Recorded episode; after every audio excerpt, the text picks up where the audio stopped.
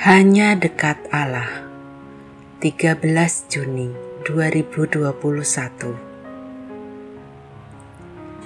Anakku Amsal 27 ayat 11 Anakku, hendaklah engkau bijak, sukakanlah hatiku, supaya aku dapat menjawab orang yang mencela aku.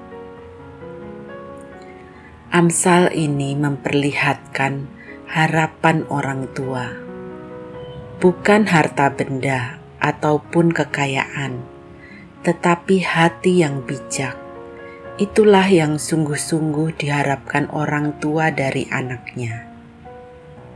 Dalam Alkitab Bahasa Indonesia masa kini tertera, Anakku, hendaklah engkau bijaksana agar aku senang dan dapat menjawab bila dicela.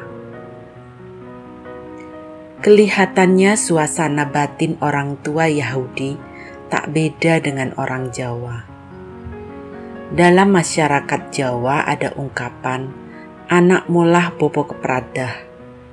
Kalau anak berbuat busuk, orang tua menanggung akibat yang buruk.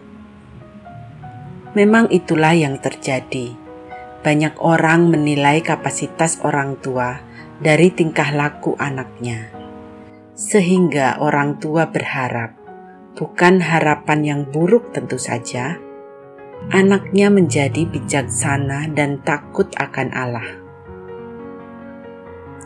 Ketika orang tua sudah mulai putus asa menyaksikan tindak tanduk anaknya, maka keluarlah kalimat dari mulutnya ilang-ilangan endok siji. Ucapan macam begini keluar dari orang tua yang frustrasi melihat kebebalan anaknya.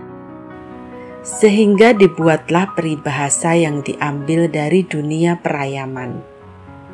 Dalam dunia perayaman, tidak semua telur yang dierami induk akan menjadi anak ayam. Ada saja satu dua butir telur yang gagal. Namun demikian, baik peribahasa Yahudi maupun peribahasa Jawa, semuanya itu masih tersirat tanggung jawab orang tua. Dan semua tanggung jawab itu dimulai dari sebuah harapan. Anakku, hendaklah engkau bijak, sukakanlah hatiku, supaya aku dapat menjawab orang yang mencela aku.